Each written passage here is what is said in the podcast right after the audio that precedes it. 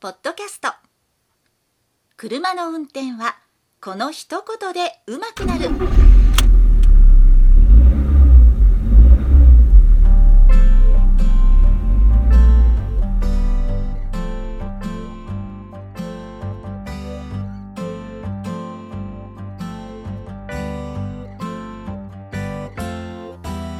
この番組は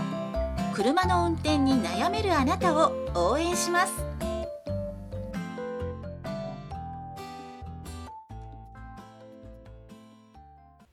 こんばんは、佐々木隆二です。今日も再生していただきありがとうございます。この番組は運転に自信のない方が少しでも運転してみようかなという気になってもらえるための内容をお送りしております。商売をされている方であれば、2月8月の法則っていうのを聞いたことあると思いますし、商売をしなくても、まあ普通の会社員でも売り上げを上げるという風な意識のある方は耳にしたことがあるかもしれませんけども、この2月8月の法則というのは、一般的には2月と8月は売り上げがすごい落ちる時期であるという風な法則のことを言ってるんですけども、こと自動車学校に限って言うと、その正反対で、2月8月が1年の中で結構多い時期。特に1、2、3月、繁忙期と言われるような、高校生が3学期になるような時期。ここはどこの学校でも一番の書き入れ時といいますか、一番忙しい時期になると思うんですけども、まあその8月というのも夏休みで、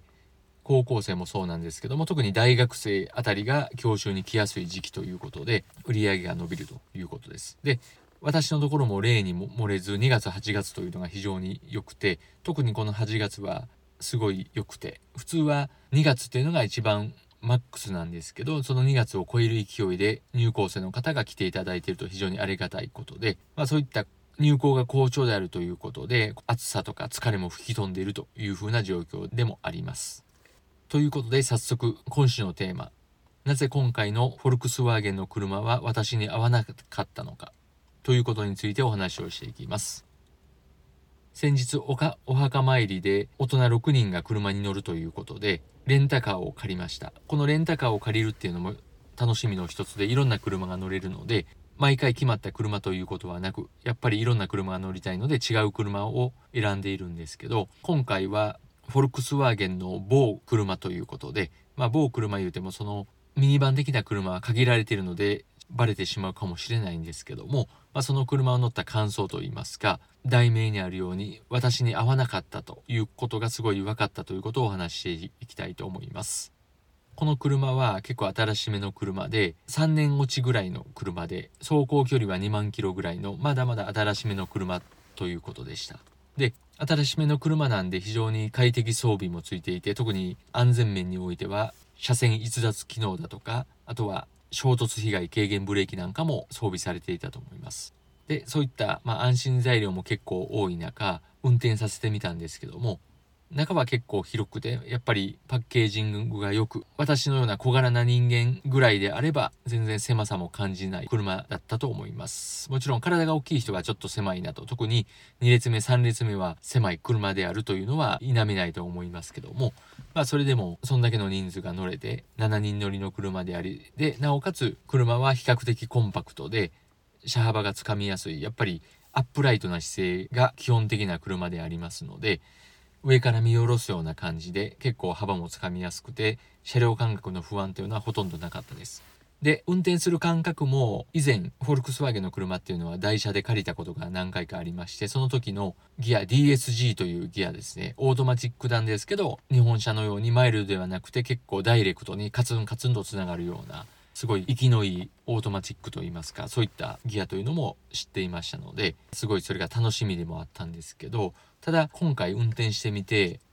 ちょっとストレスを感じたところもあったんです。何かと言いますと発進の時の分かりにくさと言いますかもったるさがあったところなんです。発進の時にオートブレーキがかかる坂道であればオートブレーキがかかるということで、まあ、その時は特に思ったんですけどもオートブレーキがクッと離れるような感じなので発進の時にグッと出てしまう。もうちょっと穏やかに滑らかに離してくれたらいいのになんか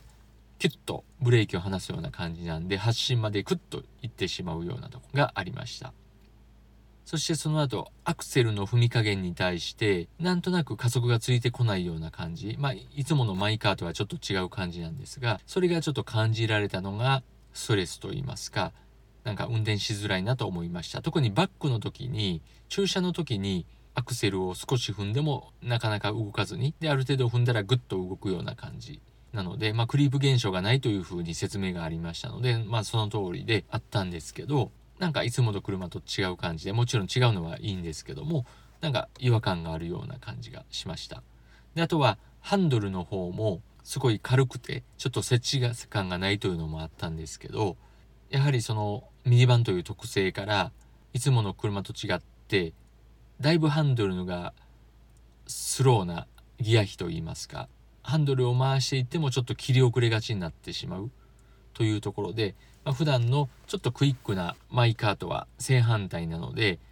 慣れれば問題ないんでしょうけども結局その日一日乗ったんですけどあまり慣れることはなくちょっとカーブでハンドルが遅れ気味になるということが自分でも分かりました。ちょっとおっとっとと、まあ、はみ出すまではいかないんですけどはみ出しそうになって後でハンドルを切り足すみたいなちょっとダサいところもあったと。いうことで、まあ、これは普段の車とちょっと違うということも大いにありますけども、まあ、そういったところがちょっとストレスと言いますか違和感と言いますか感じてあこの車やったらマイカーにしたくないなと。まあすごい高い車ですよ。いい車なんですけどもそういうふうに思って。でいつもの普段のマイカーの方がまあ古いですし走行距離もだいぶ伸びてますけどすごいいいな運転しやすいなというふうに思った試合でした。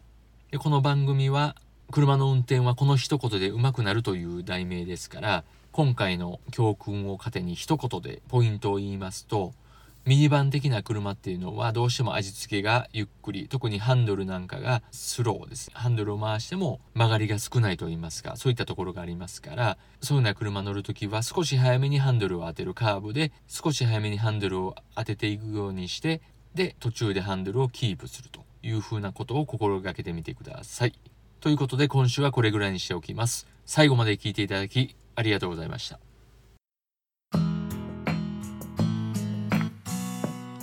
本日の番組はいかがでしたか？